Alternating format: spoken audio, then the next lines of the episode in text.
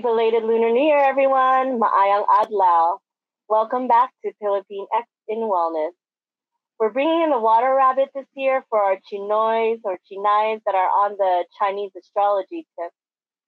In our last episode, we started off 2023 with clinical herbalist Bernadette Aguirre and learned more about her company, Ina Botanicals Tea, right before the Lunar New Year.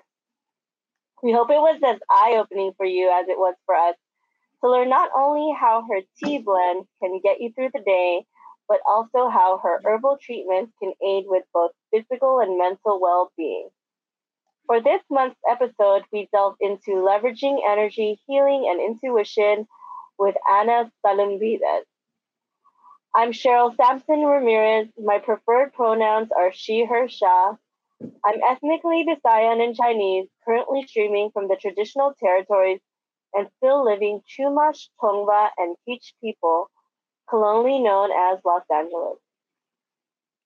Philippine X and Wellness's vision is to support the wellness of the Philippine X community and our global allies through resource sharing, podcast streams, and partnerships with professionals and organizations in order to live healthier, happier, and more fulfilling lives. If you're not following us already, please feel free to follow us at Philippine X in Wellness with a P ending with an X in Wellness on Instagram, Facebook, YouTube, and on Twitter via the handle at Philippine X, the letter N, the word well, followed by the letters N and S. We honor this safe space by asking everyone to speak and listen respectfully from your heart throughout, throughout our time together. This pre-recorded session can be accessed through our Philippine X and Wellness YouTube channel, Apple Podcasts, and now also on Spotify. We're so thrilled to give our guests wider access globally.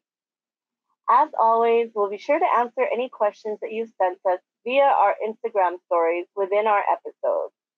Please keep in mind that anything that is discussed is for informational and educational purposes only. It is not meant to be medical advice. Always consult with your healthcare practitioner for your particular condition, especially before starting any exercise or new health program. Philippine X in Wellness was formed to provide a dialogue around topics that affect the wellness of our community. We're here to also highlight Philippine X individuals and organizations that are actively doing wellness work. Without further ado, I'd like to introduce our guest speaker, Anna Salumbides. Anna Salumbides is an energy coach and energy healing practitioner. She works remotely with clients from all over the globe to help them connect with their own inner wisdom. She believes that a deep connection to this inner guidance helps us to find the path we were meant to travel. She's trained in various energy healing modalities such as the emotion code, theta healing, and the Akashic records. Her energy tools help clients to let go of energetic entanglements that come from outdated stories, beliefs, and old emotional energy. Releasing that emotional baggage helps them to discover and begin to travel their aligned and purpose filled path. We would like to welcome to Philippine X and Wellness for the first time, Anna Salumbides. Welcome to the podcast, Anna. Hey, Cheryl. Thanks for having me so grateful to have you here. Something that we always start off with in our episodes is asking our guests, where is your family from in the Philippines? As we know, we get often asked when we meet another Philippine individual through your parents' lineages and where are you currently streaming from in case that's different from where you're residing at the moment? Yeah, so my dad is from Batangas and my mom is from Angeles City in Pampanga. And then I was actually also born in Angeles and I lived there till I was about five. Came back to the States, went back to the Philippines when I was around eight to 13, around there. Um, and then currently I live in Daly City, California, traditional homeland of the Ohlone people. And that's also where I am streaming from. Sweet. Um, we're excited to continue expanding as we launch 2023 strong with our folks in the Bay Area. Y'all are, as usual, holding it down up there. In this episode, we'll be literally talking about leveraging energy healing and intuition. So I think it's important to start off by explaining this more specifically in the context of your work as it can vary among practitioners. So Anna, just to start off, what is intuition and energy coaching in, in the context of what you do? Yeah, you're right. There are a lot of different modalities and approaches to um, similar work, which is actually kind of exciting because I feel like it's such a great time to have such an abundance of access to different healing modalities and ways to support us. Um, but as an intuition and energy coach, I basically teach clients to use their intuition and how to leverage energy. So, most clients, when they come to me, they're usually stuck. They realize they're stuck in some sort of a pattern. Um, sometimes that pattern can be based in emotional energy. So they might actually be able to verbalize that, pinpoint, and say, you know what, I find that I'm constantly angry or I'm constantly overwhelmed. Um, or they notice other types of patterns, like at work, feeling like they're an outsider or they don't feel seen or heard. Um, and so usually there's been some legwork on their end to try to figure it out and try to resolve things. Sometimes some of those things that they might have done t- for themselves is to change like a work situation or some other environment that they might be in.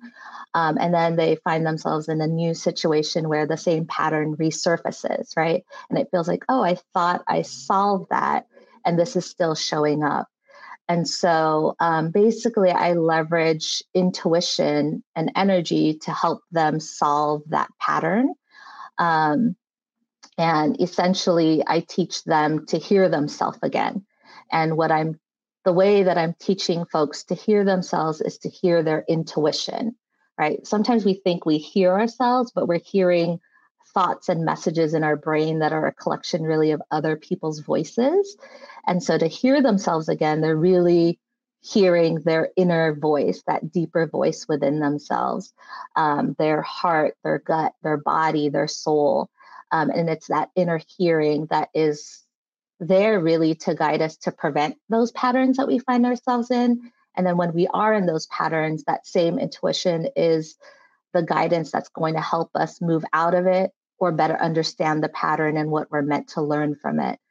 Um, and usually, what happens whenever we start to hear that inner voice, um, inevitably, what happens is all of our old stuff comes up, right? So, our old emotions, our old stories, past experiences that we went through, just a lot of stuff.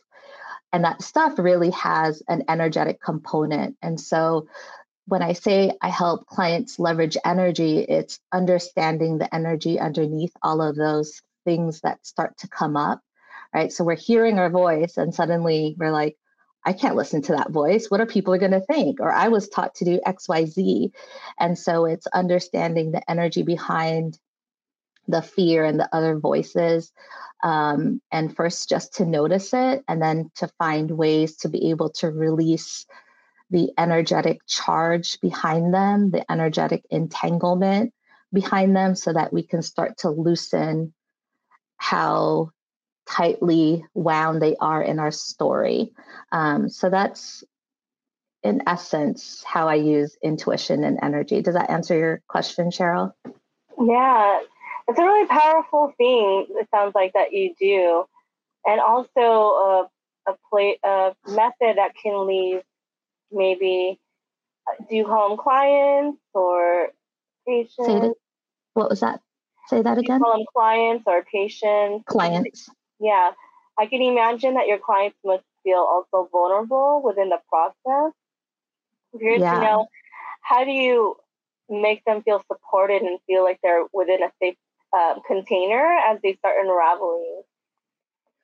Um, yeah, you know what's interesting is if there's something that I hear from clients I actually had a, a call with a client a month or so ago. And one thing I keep hearing from them is just feeling that sense of safety within the containers.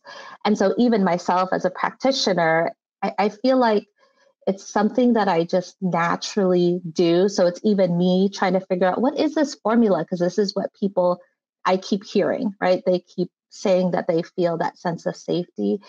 And I think, in essence, a big part of it is because I hear their inner voice inside of them, the little peaks that come up.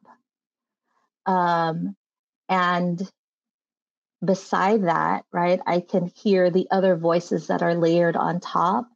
So I think in a very natural way, I'm speaking to that inner voice that maybe they haven't yet learned to speak to themselves and others, and they haven't, they're not used to others also speaking to that inner part of them.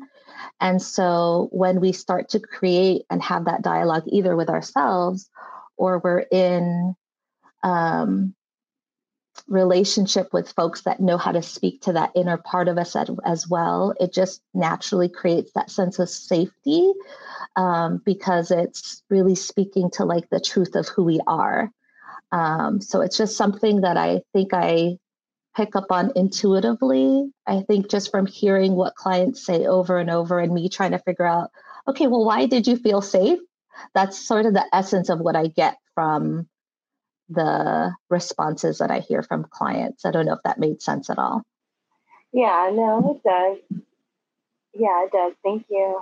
Mm-hmm. I'm also curious to know, as I'm listening to you explain um, your modality of energy healing and using intuition, how would you differentiate between what you do and what you provide for your clients and versus going to therapy? Do you find um, your your method complementary to therapy or totally separate from that? Um, I do have clients, a handful of clients that do both therapy and um, whether it was energy healing when that's all that I provided, and also energy coaching. Some of them are doing it concurrently. So at the same time that we're I'm supporting them, they're also getting um, therapy therapy support as well. Some clients have that in their history, so they're not we're not really necessarily doing it in tandem. So I do see it as a complementary um, modality. Um, and so for me, I can just speak for I really look at things from an energetic lens. I feel like with different modalities, right, we kind of speak to similar things, we just name it differently, right? And so the lens that I approach a lot of the work I do with clients is from the energy, right? Helping them understand the energy underneath things. I think that naturally also creates a little bit of, um, allows them to take on more of the observer role, if you will, from their experiences. Um, and I think that lends itself nicely for them to be able to then untangle from those old stories as well.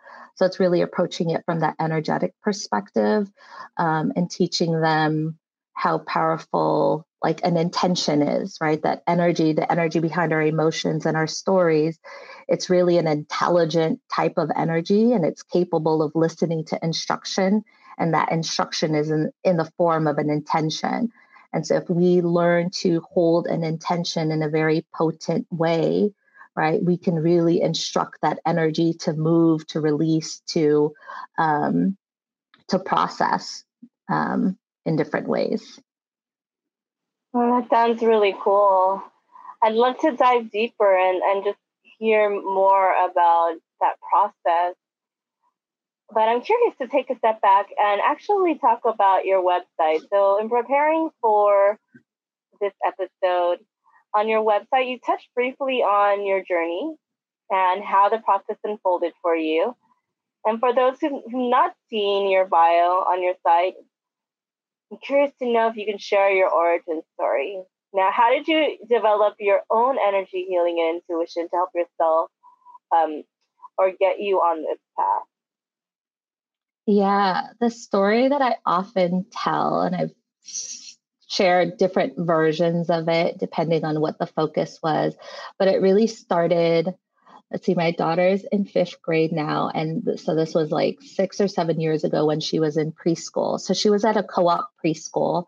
Um, and at a co op preschool, parents typically um, play a more active role in the experience, the educational experience. And so I was volunteering at her preschool like two to three days a week. And then another story for another day, like in Anna fashion, I like looked at the list of roles that they had for parents to participate in the school. And I said, I mean, they're great and they're really important to keep the school functioning. But I knew that I had a gift in like creativity and working with kids and arts and crafts and also helping them, I guess, in a way, a different version of staying connected to their intuition. And I knew that teachers also wanted that support, right, to be able to do classroom activities. So I pitched the idea and they accepted it for, for me to create what I called a tinker station. So it was an indoor outdoor preschool. So I set up a tinkering station in their outdoor space. And basically, it was we collected things that you would find in like a recycling bin and different odds and ends. And we gave kids almost free reign, right? With like obviously like the parameters of safety because these are preschoolers, they're three to four, some some of them five years old at the oldest, right? So they're tiny kids, um, but we gave them free reign to create with these found items right? And each day they would come in, it would be a different set of materials. We would rotate materials.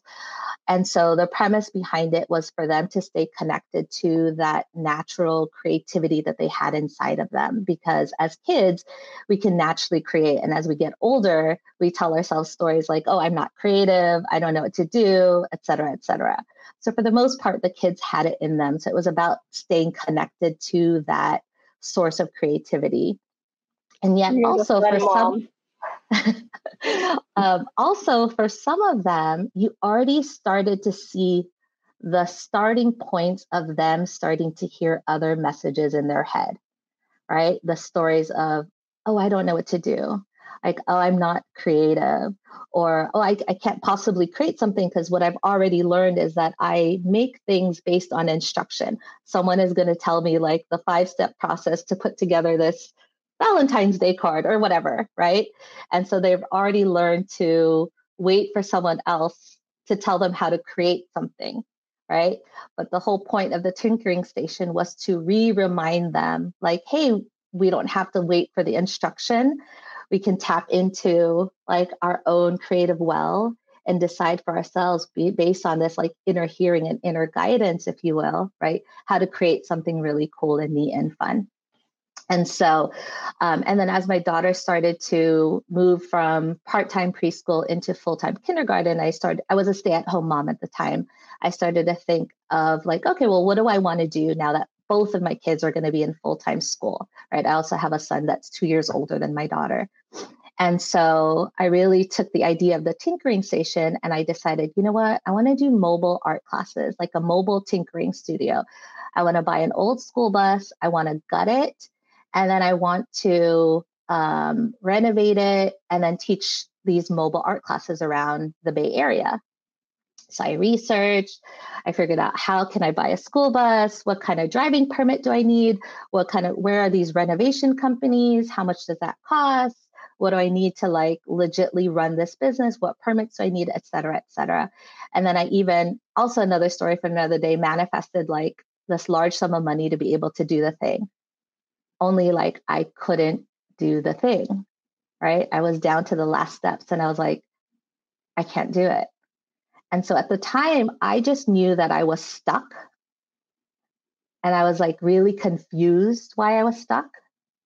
And I was just like looking back at myself, like, okay, what is wrong? Like, why can't, like, what's happening here? And then that sort of that started me on this self-discovery journey of trying to figure out what is this thing that's keeping me stuck? What is this thing that's preventing me? Because there aren't any other hurdles in my way. I have all the knowledge i have all the places i can go to get the bus and renovate et cetera et cetera. So what is preventing me from doing the thing?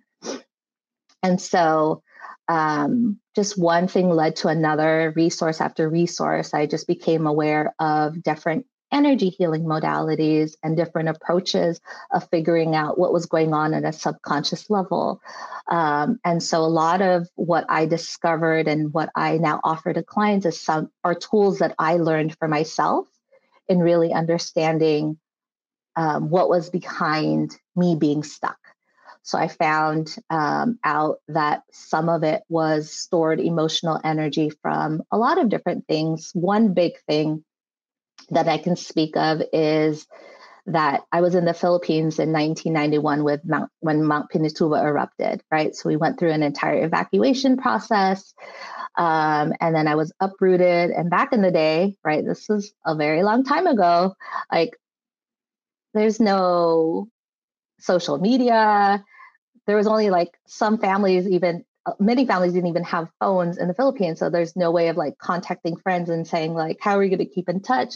Right. So you're uprooted from your friends, my family in the Philippines, the place where you're living, your home, and then being evacuated to the States. And so, um, which makes sense that it's such a traumatic experience. And then obviously that's going to impact you. But I was really surprised when it came up through exploring different modalities that there's stuff that was stored from those experiences because it was so long ago that at the time that I would reflect back, it just felt like just facts, right? Oh yeah, I, I evacuated when Pinatubo, and it wasn't as though like I felt presently felt the emotions from it.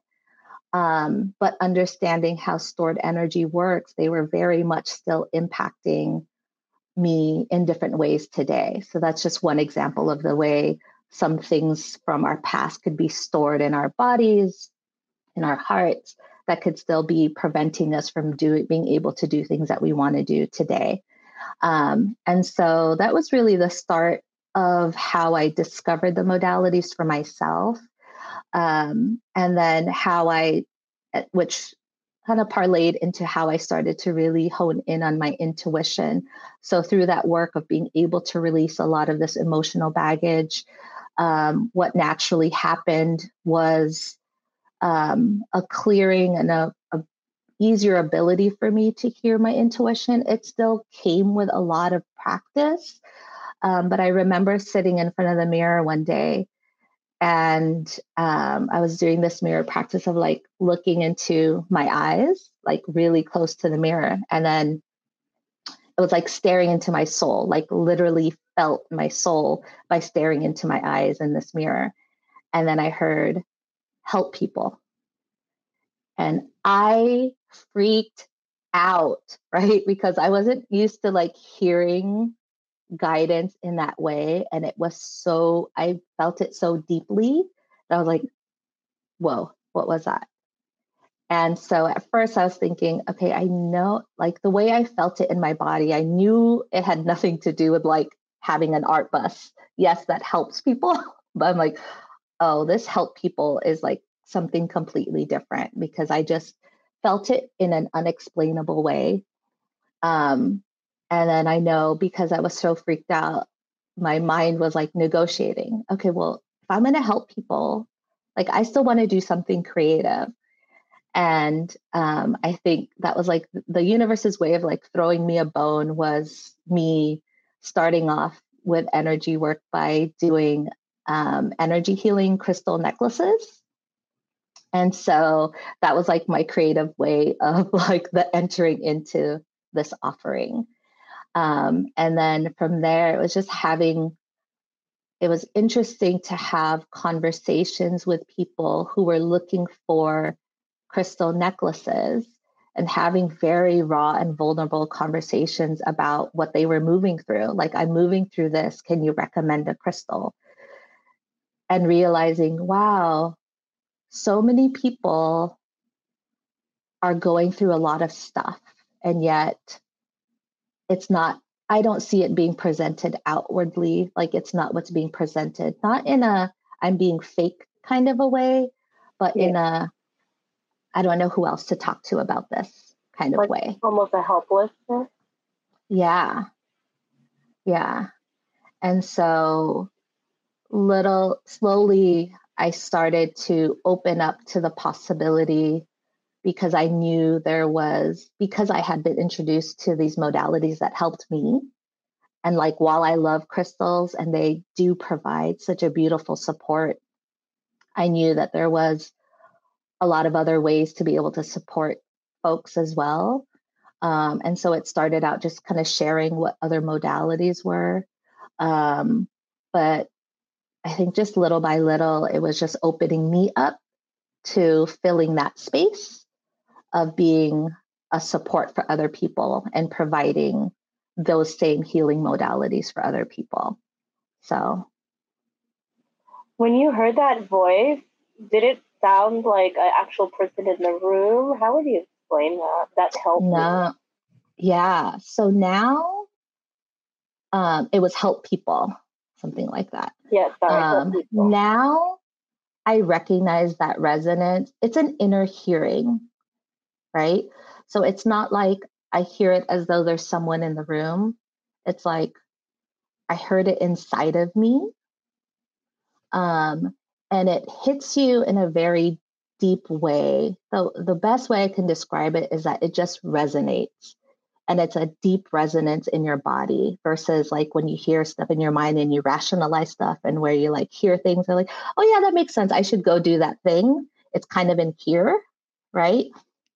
Like it makes rational sense. This is like in the depths of me. And so I've since heard different messages along the way that hit me very, very deeply. And now I know, like, I'm able to kind of switch from hearing it and just acting right away without allowing, without needing. It's almost like the fear response doesn't kick in anymore it's almost like oh okay this is like this is deep guidance. I'm being guided to where i'm supposed to be um, and so where i'm able to hear that and feel that inner guidance that inner resonance and know that i'm being called to do something. Um, does that answer your question? Yeah. Some people explain well some people talk about that as being downloads. Would you say it's like a download or different yeah, I, I I'm sure it's similar. Um, and I guess I do still sometimes say download from time to time. What I'm also finding, what I also find sometimes is that sometimes the words lose the meaning the more it's used in different ways. Right. And so n- now I feel like because download it's attached to so many different variations of people's definitions that I find that when I say it, it doesn't have maybe the original meaning that I felt in my body. And so now when I say it, like hearing you say it, it's like, oh yeah, I used to say that word, but I think because of um, the attachments from other people, it's sort of like it shifted the feeling for me, if that makes sense. Yeah. So do you end up just describing the experience? Yeah, like how it feels. So a lot of it now is like that. What I heard, um, the help people was the start of me hearing my intuition. And so now it's, I'll more describe it as hearing the voice of my intuition or hearing the voice of my soul or hearing my inner wisdom. Um, and yeah, it feels more like it's coming from within me versus like down being downloaded. And I don't know, download to me now feels like it's kind of coming from above down, if that makes sense. Yeah. Yeah. Yours is more within. Yeah. Like yeah. from the soul. Got it. Let's talk more about that, Anna. I, I yeah. know um, when we were starting off with this episode, you were talking about and going over your bio. You've we've talked about uh, different modalities that you studied and work with, including the emotion code, Akashic records, and theta healing that you name on your site. Can you explain for our listeners what each of these are and how you've acquired training in these various modalities. Yeah, so they're basically different energy healing modalities. There's some similarities across all of them. Akashic Records does have a slight difference to it, and I'll explain that one last. Um, but Emotion Code was the first modality that I certified in, and it's basically focused on stored emotional energy.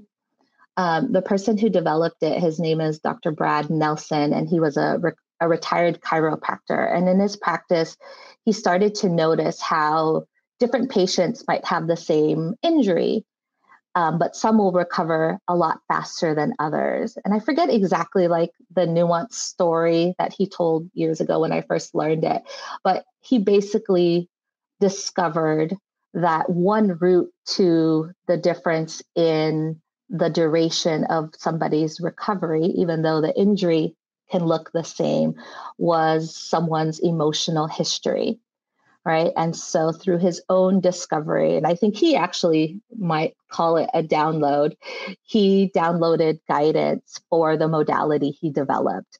And the premise behind it is when we go through really challenging experiences, we have we experience different emotions, right? Challenging emotions. Could be sadness, it could be abandonment, could be anger, could be um, feeling like we're not enough, worthless, right? So we have these feelings and we experience them as energy, right? So we feel different sensations in our body as this energy travels through us. And it's meant to travel through us and then eventually release. And if for whatever reason the emotion doesn't complete its processing response where it goes through and then eventually releases, then there's a potential that we store that energy in our body right? So, one way we do that is we don't even allow ourselves to feel the emotion to begin with, right? So, maybe we sense something's happening. Maybe we've had this experience before, a similar experience before, and we're like, oh, no, no, no, no, no, I cannot experience this, right? And so we stuff it down. Or I'm in public, I can't possibly like get emotional in front of people. So we don't allow ourselves to feel the experience. And then if we never return to it and allow ourselves to process it, that energy is stuck there Maybe we move on, we're no longer thinking about it. So we think we've moved on, but the energy is stuck there in our body. Um, another way that it might get stuck is we amplify it and we hold on to it, right? Maybe we let ourselves feel sad and mad and abandoned, but then we hold on to the energy in different ways. Like we tell the story to person after person after person, or we tell it to ourselves in our head over and over and over again, right? those are, could be different ways that we're holding on to the energy. And so that's another way that old emotional energy can get stored. And so basically, the emotion code taps into the subconscious, right? To ask it, okay, what energy am I holding on to that's contributing to this pattern or that's preventing me from being able to um, do this school bus um, tinkering station? What what's behind this?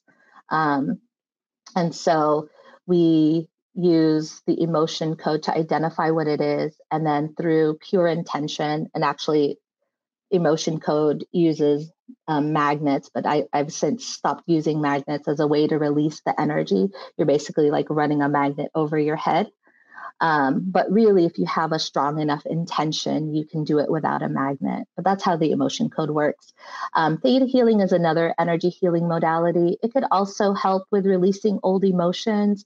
It's a lot more broader in scope, but um, one thing that it's known for is releasing the energy behind beliefs. So much like energy, much like emotions can get stored in our body, so can old beliefs. So if we've stored beliefs that we learned from our parents or just things that we've learned from our own experiences. And maybe those beliefs aren't really supporting who we want to be or the shift that we want to make. Then um, theta healing helps to identify what some of those beliefs are and then provides a way to release the energy behind those beliefs. Um, Akashic Records is a little bit different in that most of the time people use it as an information gathering tool, but it can also be used as energy healing. But from the information gathering, it's basically the Akashic field.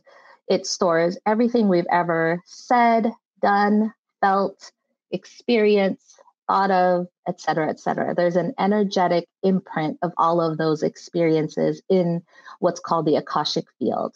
And that's in this lifetime and in all of our past lifetimes. So when you do an Akashic Records reading, you're basically asking a practitioner to find out what, what in their Akashic Records is contributing to and whatever their answer is, right? So, same thing, like I'm stuck in this pattern. Can you help me identify what it is that's contributing to that thing? So, something in your current lifetime might come up, something in a past lifetime might come up. So, that's how it's a little bit different. I also do like to use it as an energy healing space as well.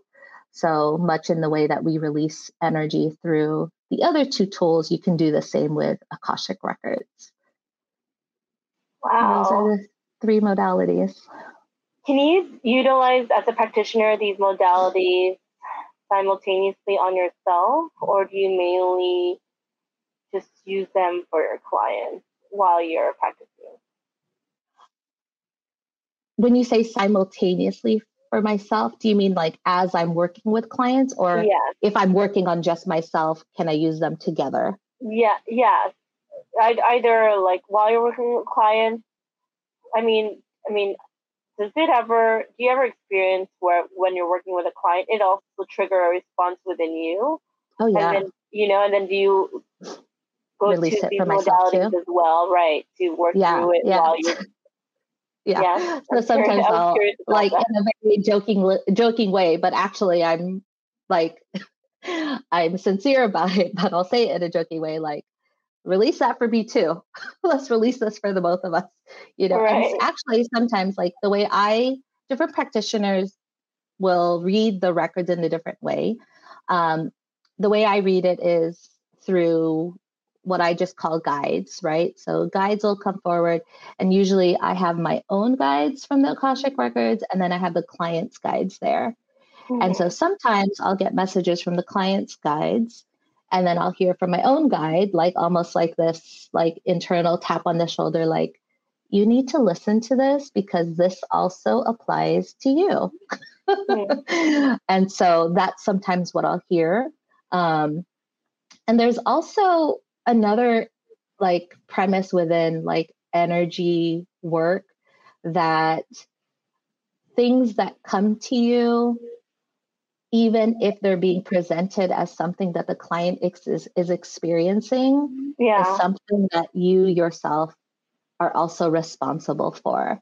So it's this like idea of taking full responsibility for everything in our world right? So this client might be suffering from feeling worthless right? There's this idea of well there there might be some is there something in me that's contributing to this energy in the world?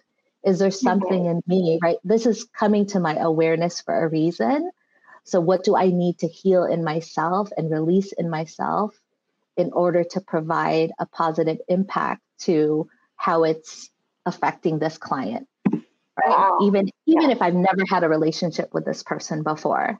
Yeah. right? So there's the idea that idea as well. So i feel like even without the pure intention that it's my belief that it's just happening happening naturally Mhm. right um and so it, again it's not an intention that i hold always sometimes i will say release that for myself but i believe that um whichever tool i'm using right if i'm meant to also be releasing it Yeah. that wherever that power is coming from is also releasing it for myself as well That's pretty cool.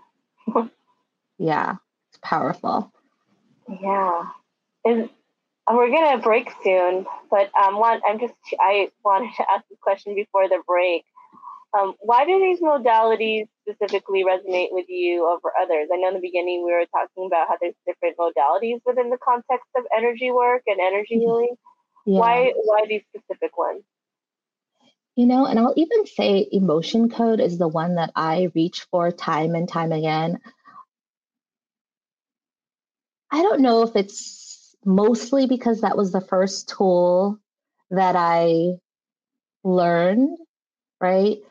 um, it's probably a little bit of that, but also that there is such an emotional component to most things that we're stuck in. So that t- tends to be the one that I reach for time and time again.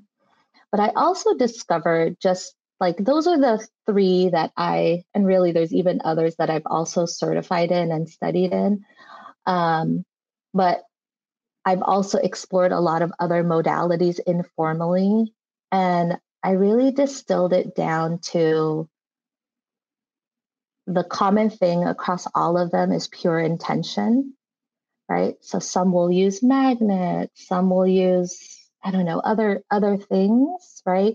A certain um, what they'll call a prayer, right? But it's really like a script with an intention behind it, right? To be able to access um, an energy a sacredness that's more than you, right? So I'm just a channel, I'm just a vessel, right? So if I hold a pure enough intention, I'm connecting to a higher power, right? Whatever you want to call it, right? And I set the intention to release whatever that energy is. And so, really, by discovering um, a lot of the common themes across different modalities that help me also just lean into my own knowing, right? So I'll utilize emotion code. Um, but a lot of also what I do is intuitive sort of maneuvering through the energy field, right?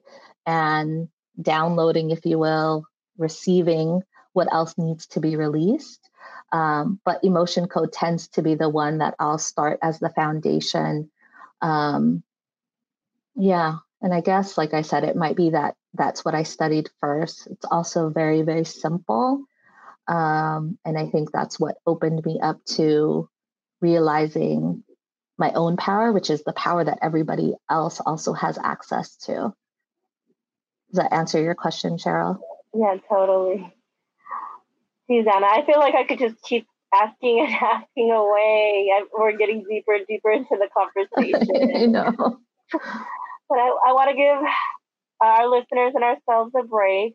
So I'm seeing that time is flying. We're already at the first half of our, our segment. Thank you all for joining us for season two of Philippine X Wellness. We're talking with energy healing practitioner Anna Salumbides. Please stand by Feel free to take a quick stretch, refill your water or tea.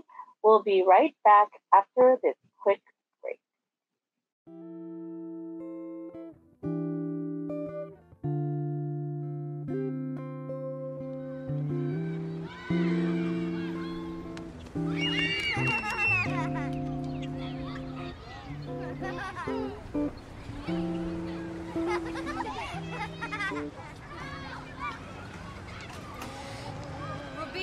Come inside the house now. Papasok ka gawas, pero ito mo nagminulay. Katina, it's hot outside. You and your sister will get dark. You'll get ugly if you're dark. Kamagtigat yung mga ulo, mag-iitom good ka mo. Pasarawa yun. Dali na. Hurry up. Get inside now. They teach me to erase that brown. Subconsciously, I lose my crown till I don't even recognize the person that's inside me now. We came from the slums once, now live in the humdrum. In search for the green funds, we never can keep one. My mama on 9-5, then switched to an 8-1. An immigrant family, losing our names and our face in the place that we came from.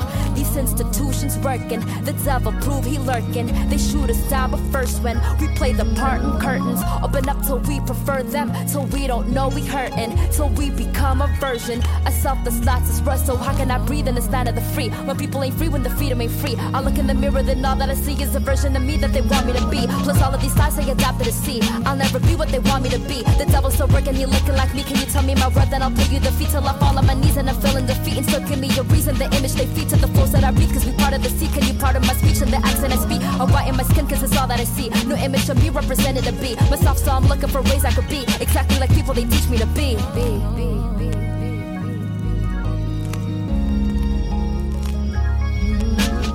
Welcome back to Philippine X and Wellness. You were just listening to the first part of Brownout by Ruby Ibarra off of her album Circa 91. You can help Ruby by following her on Instagram at Ruby Ibarra all one word. She is an MC, songwriter, director, and co founder of the At Pinay's Rising scholarship, also launched in the Bay Area.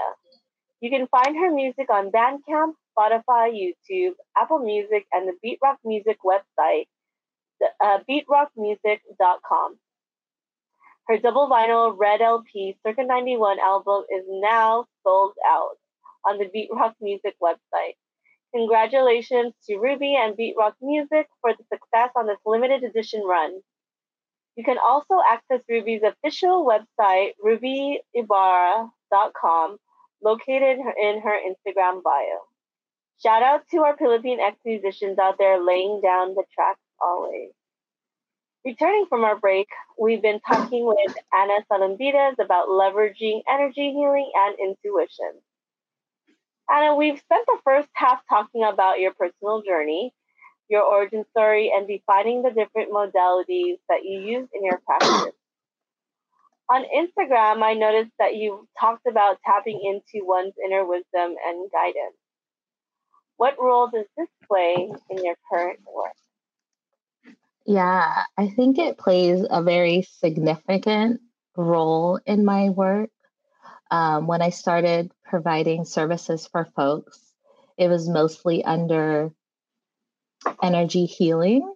So it was using those modalities to help folks release energy with me being the facilitator, right? And and connecting with their intuition and hearing from their or connecting with their subconscious and hearing from their subconscious what energies need to be released. Um, I believe that helping folks hear their own intuition is um, a really significant part of the work that I do now. And I think it's supposed to be my most important work. Um, and as you've heard from the first part of the interview, um, I'm very much a feeler. And so, what I keep feeling underneath the messages that I get is all pointing towards helping folks hear themselves again, um, especially people of color. I think it's so important to our well being. I believe that the disconnection to our voice, to our intuition, is at the root of, is at the root, if, if um, at least partially, to most, if not all, of our personal and collective challenges, right? Not hearing ourselves. Instead of hearing ourselves, we're hearing everyone else. And what's happening is we're making choices and taking action from that place. Um, and I think that's why the work is so important because when we can learn, when we aren't doing what our soul is guiding us to do, it creates a sense of disconnection and we start to just veer off track right? The track that we're meant to be on. Um, we're we're unable to do our greatest work. We are unable to see the biggest the greatest version of ourselves. Um, when we're disconnected from that inner voice we start to water ourselves down we make ourselves small. We start to listen to those voices in our head that create the fear and then we take these actions that keep us in like i'm using air quotes like in our place right? Um, and that place that we're getting stuck in is someone else created that right? It's based on all these other voices. Um, and yet we have so much to offer right? We talk to people in our communities and there's so much they want to do in this world. Um, and so i feel like when we can learn to hear ourselves again, to hear the voice of our soul, that deep voice that I've described for myself, right, that lives in our heart, in our body, in our gut. Um, when we can hear it again, it is whispering step by step by step what we can do in order to do that greatest work, to be that fullest version of ourselves, to express ourselves fully, um, and to get us unstuck, right? Um, oftentimes, we're going to the voices in our mind, the collection of voices we've learned to analyze and try to sift through and try to figure out what to do. But a lot of that is cluttered with everyone else's advice and voices, right? Whether they're current voices or voices stored from our past. And so, when we can hear the inner guidance, it's really um, helping us on the journey that we're supposed to be on. So all the everything that we're searching for um, that inner voice, that intuition is really there to provide the answers. And it's always there. And it's just a matter of listening for that voice. I was just thinking your your children must be really lucky that you do this work. I'm imagining how you also guide them in your parenting. Yeah, part of me is like, uh, there's like little things that I've picked up along the way. I'll I'll, I'll share one quick little story, and it, it's more from the, the, the example is like more through from pain, right? So my daughter, for example, like you know, as a kid and even as adults, like we go through random, like we fall, we hurt ourselves or whatever, right? And so I've learned this like amazing trick. It is so fascinating, but it gives you a clue into how this all works, right? So she'll come come in and she's like screaming, like because so some part of her body hurts, right? And she's in a panic, and her whole body is like ah, and I'm sure, right? It's true pain, and what I've asked her, what I'll ask her immediately, well, a series of questions. One is like, okay, what's what's going on? What hurts? I stubbed my toe. Okay. Um, is that where the pain is? Yes. Okay. Do you feel it in anywhere else in your body? No. Start the pain starts to soften. Is there pain in your head? As soon as I ask that, like 90% of the screaming is gone. The tension in her body goes away. It's that reminder oh, there's a panic voice in my head that's sending signals throughout my entire body that's telling my whole body it's in pain and it's in panic and we have to brace ourselves, whatever. It's that just automatic response. And as soon as I remind her, hey, your head, your brain is doing that, everything kind of melts away. And then we can get to, okay, let's figure out what's happening with your toe. Let's let your body send all the signals it needs to to the toe so that it can heal the toe and we can figure out what's going on. But let's not let your mind send panic to the rest of your body because the rest of your body is okay. And then it's like complete turnaround. And it happens within like a minute, maybe, right? But it goes to show like how the competing voice in the mind could be really, really loud. It it prevents us from hearing the other signals in our body, right? And so, I mean, that's a very specific example of like someone going through a painful physical experience, but you can kind of take that premise and really apply it to other areas where it's hard for us to hear a calm, peaceful wisdom when the mind is sending like conflicting messages. And oftentimes we learn to respond to this instead of like learning to quiet these voices so that we can hear in our heart.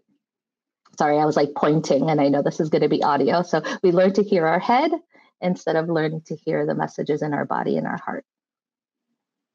Yeah, I hear that parents take some wisdom from Anna.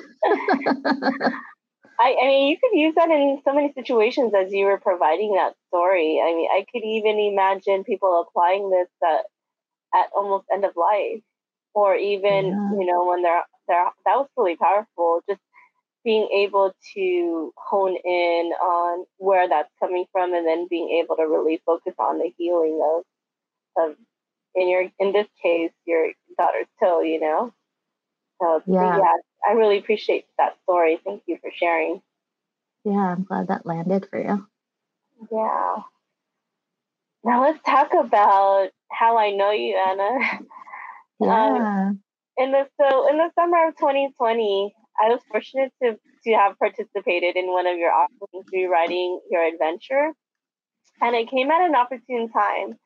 It was like four months after my own father had transitioned, we were in the middle of quarantining at home, pretty intense time, and all these personal and past traumas were were surfacing for not just me, but for so many of us. Participating in rewriting your adventure for me was transformative and helpful in my own healing journey. And for that, I, I just wanted to say thank you. Mm, thank you for sharing that and inviting me to be part of that part of your journey and especially with what you were moving through at the time. Um, can I ask you what sure. was transformative and helpful in particular from that program? Yeah. You know, it's funny. I'm always interviewing folks in episodes, but no one ever asks me questions back. so this is actually the first time that someone's asking me a question, and I I have to switch roles and really think about it. Yeah. well, it, it's helpful to to listen to you talk through the episode because it also recalls some of those moments in rewriting your Mm. adventure and some of the modalities that you, you might have used when we were doing that. I know in uh, some when whenever anyone loses a parent or someone really close to them, you all might know that it really uproots you from a lot of things. Like it almost kind of feels like when that person is gone or really that you've been connected to or was really valuable to you, you um, you go through this interesting reset. For me, I felt like I went through a reset, and everything that I I connected with and was a part of my identity, it came to the surface, whether it was uh, Mm. positive or neg or challenging or negative, right? Mhm. And so when I did rewriting your adventure, it, it was really rewriting. I felt like the schema of my life trajectory from that Mm. point moving forward, because um, my father, who was a big part of my identity and my life, really formed who I was as a person, how I saw the world. And not only that, but even the people that remained behind, my other family members. And so I had to really think now, what is this next chapter of my life going to look like? And it was just, it felt like almost divine timing or just a, alignment that your rewriting your adventure came up at this particular time Mm. because I really felt like I was at a crossroads and having to determine what this next chapter would look like without him.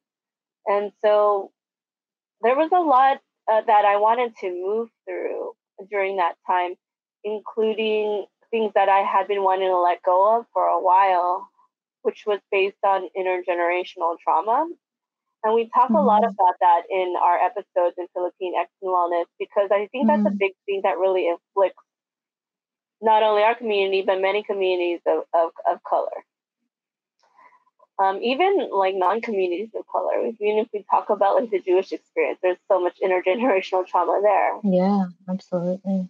you know and and so that i knew that that was coming to the surface a lot too when we were moving through just the planning and on what comes after um, the affairs the state just so many without going into like details there were just so many facets of that that that surfaced and things that i just felt like I didn't want to align with anymore. And Mm. so I, I, I felt like going through your rewriting your adventure really helped me to kind of almost reprogram and relook at who is who am I underneath all of this. Like you said, there's like those external voices that provide you guidance. And for me, that was like guidance for the some something, you know, number of age I am part of my life. Right. that was um, serving me in some ways, but also crippling me in others. Mm. And and many times in, in different aspects, I, I not only saw it crippling my personal decisions, my personal life, I even saw it in other facets of like my professional professional career, my friendships, my intimate relationships. And I just wanted to figure out how to disentangle from all of that or extinguish it. And so I think, and I, I can't thank you enough for having gone through that period or this chapter with you and being able to figure out who that person was underneath those messages and like what how am i going to live now my life in this next chapter Mm. so in short i, I want to say that i've gotten better about boundaries Um, I've been able to hold boundaries around toxic people, whether it's been in my my personal life, my family, my friendships, um, and even work. Um, and I've been also better about discerning toxicity and trauma when it's coming externally and being Mm. able to say, mm, no, you're not going to um, come my way this time. Like, I see you. I can like take a step back and say, like, I see that you're coming. Um, I'm I'm not going to participate in this game. I'm to keep you at bay because it's not aligning with where I'm wanting to move forward now in this next chapter. And fortunately, part of this podcast came forth from that, from being Mm. able to really identify, you, um, you know, also with like certain other loss in my life, compounded loss that happened since my father, but just from being able to identify what is this next purpose that I need to serve in, in this next chapter of my life. You know how do i want to go about leaving a legacy? I don't have children you know for for other people aside from having children. And what what is it that i need to do and and similarly i'm glad that you shared your story about um, helping others because that came forth to me in a different way um, i Mm. had a after my father passed i had a, a close friend we talked about her in a, a, an episode that wasn't recorded, but Soraya Medina, who made a really big impact in the community in like the east um, side of Los Angeles. And there was a huge loss after she had transitioned. And around that time, I also kind of was like, Soraya, what are we going to do without you? You know, you made such a Mm. big impact, and now there's this void without you here. But I also had this occurrence that happened where I, I almost felt like she spoke back to me and said, What do you Mm. mean? You know, it's your turn now. Mm.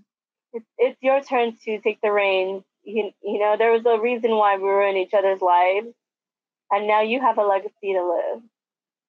So get to it, you know?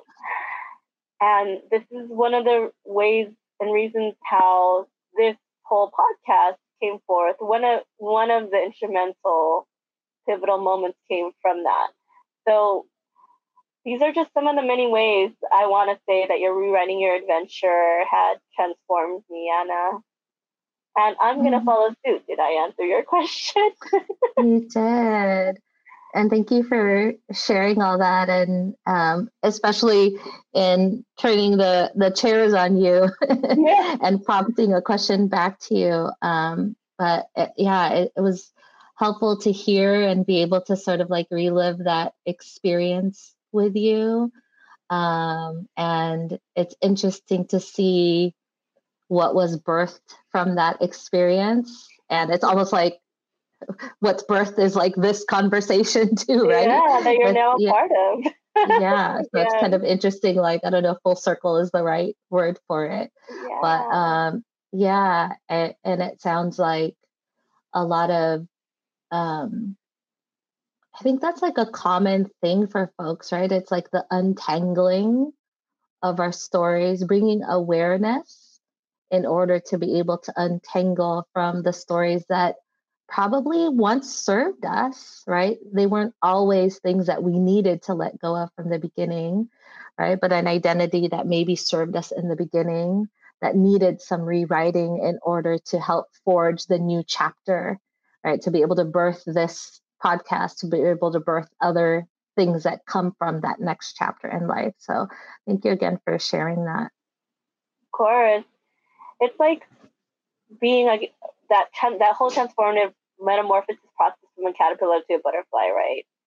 Where when you live a caterpillar existence, you're living within that realm of what you know to be true to yourself, and it serves its purpose for that moment in time.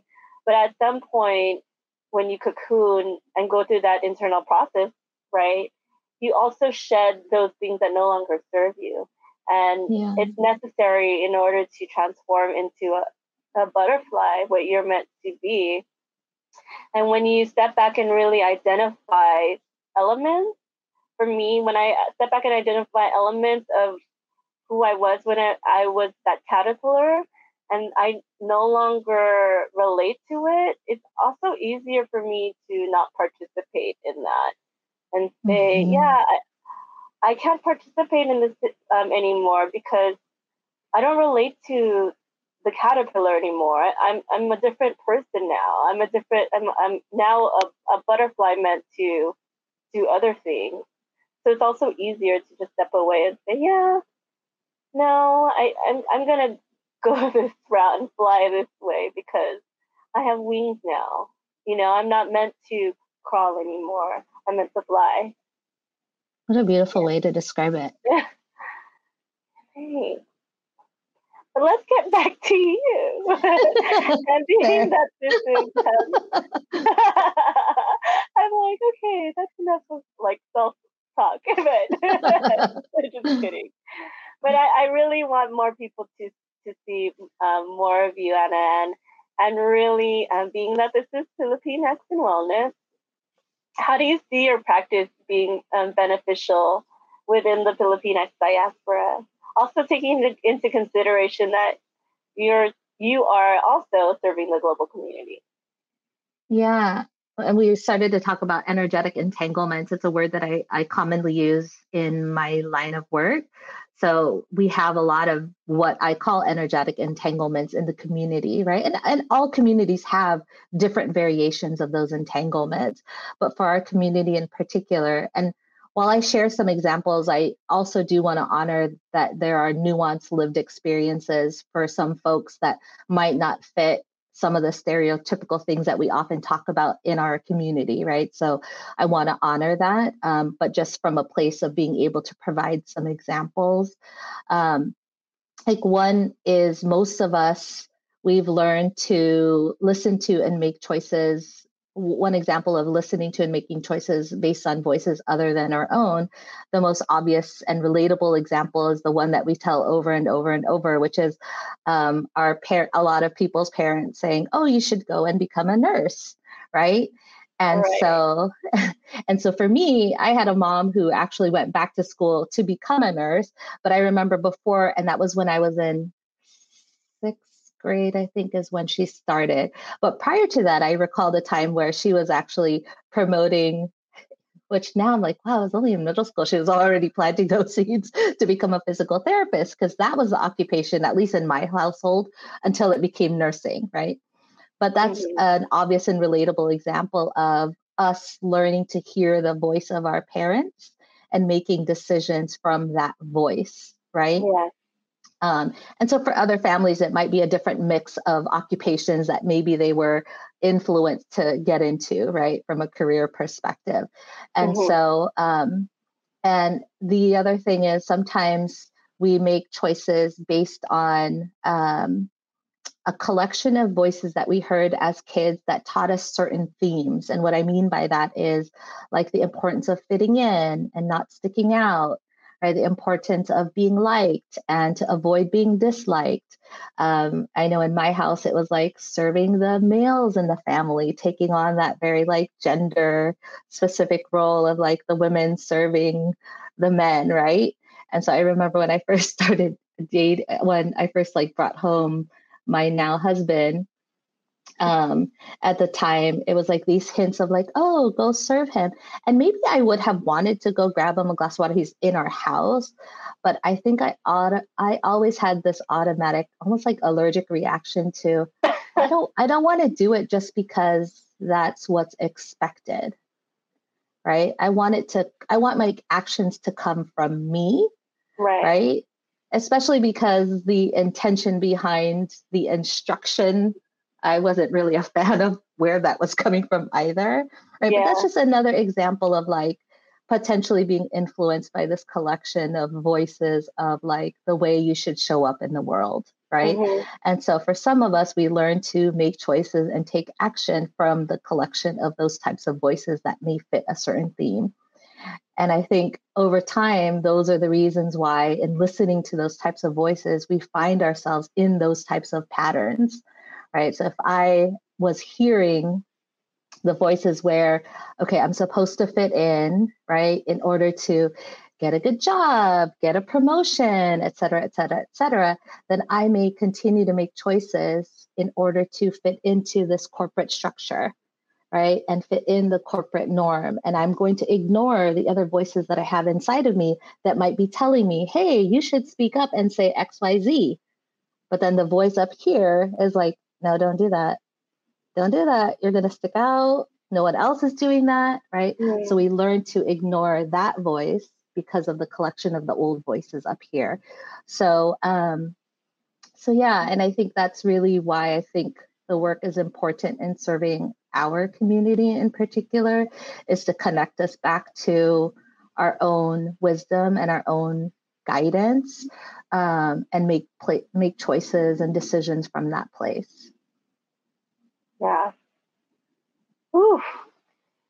Wow, that's oh my gosh. I could take this into a totally other direction, but I'm gonna leave it at that. Thank you. Uh, well, for members of our community, Anna, that are looking into energy coaching with you, what are the components of this? How would they set this up with you? Let's start there.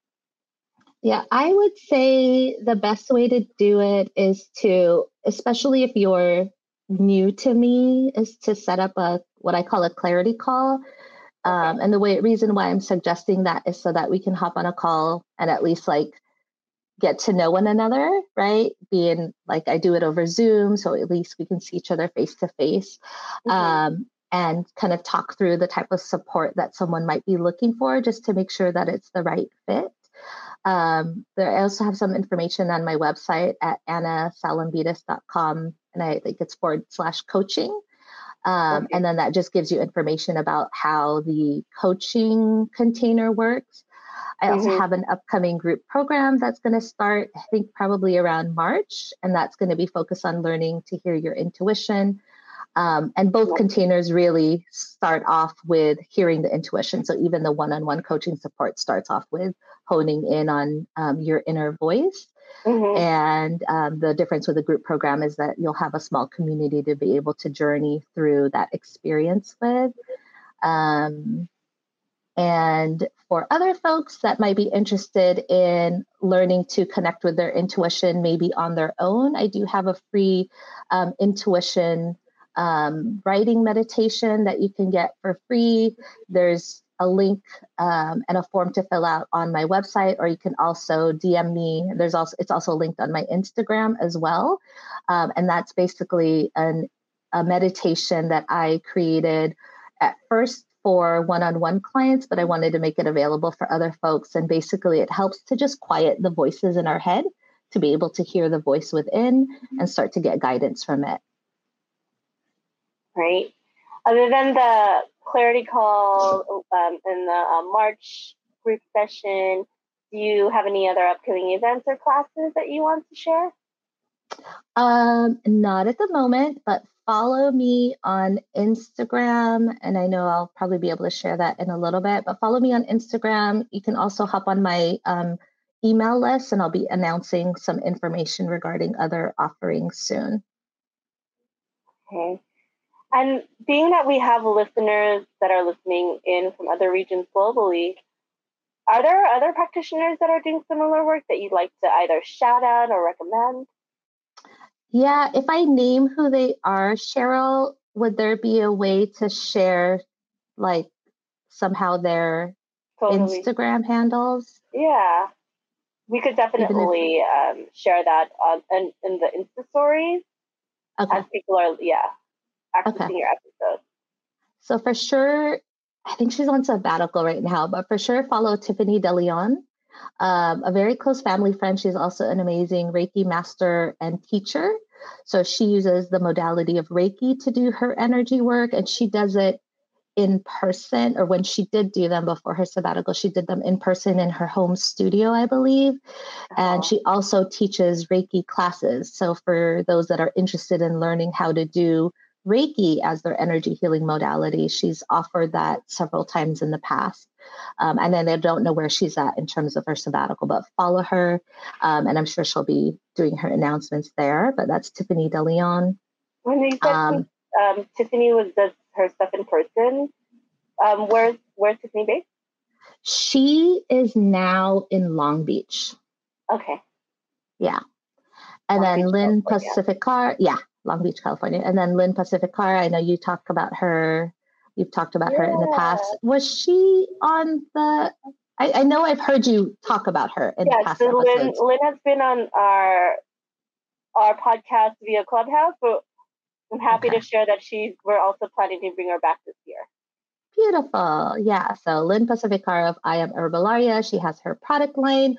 And then she also holds beautiful group programs that I haven't been a part of, but they sound so nourishing and supportive. And I'm just a big fan of um, the space that she holds and her energy in general. She's such a good soul.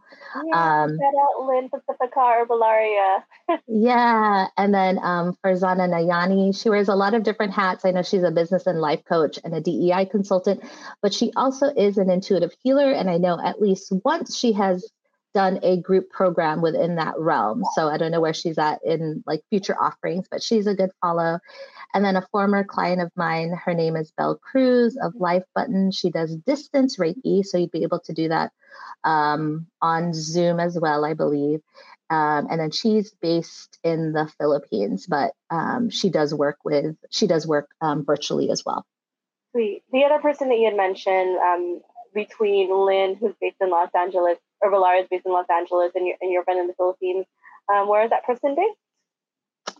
Uh, Farzana? Yes. Farzana Nayani, I believe she's in SoCal somewhere, but I don't know specifically what city. So Southern California. Okay.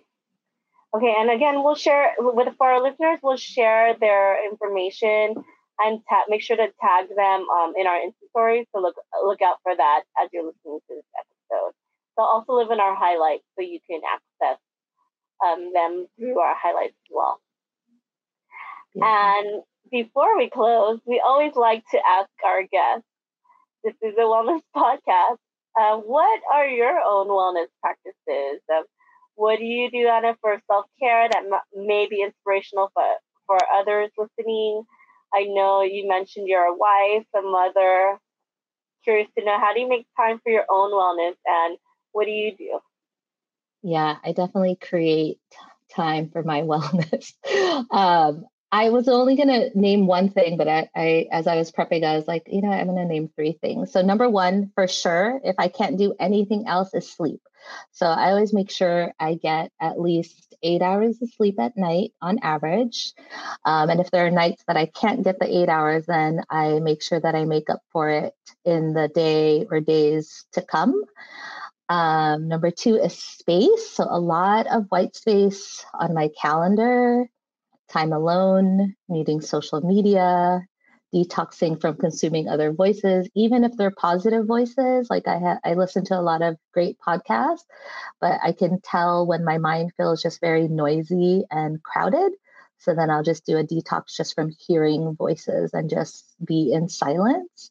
Um, and then number three is time in nature. So just immersing myself in natural spaces and letting nature really support me um, in the ways that it can.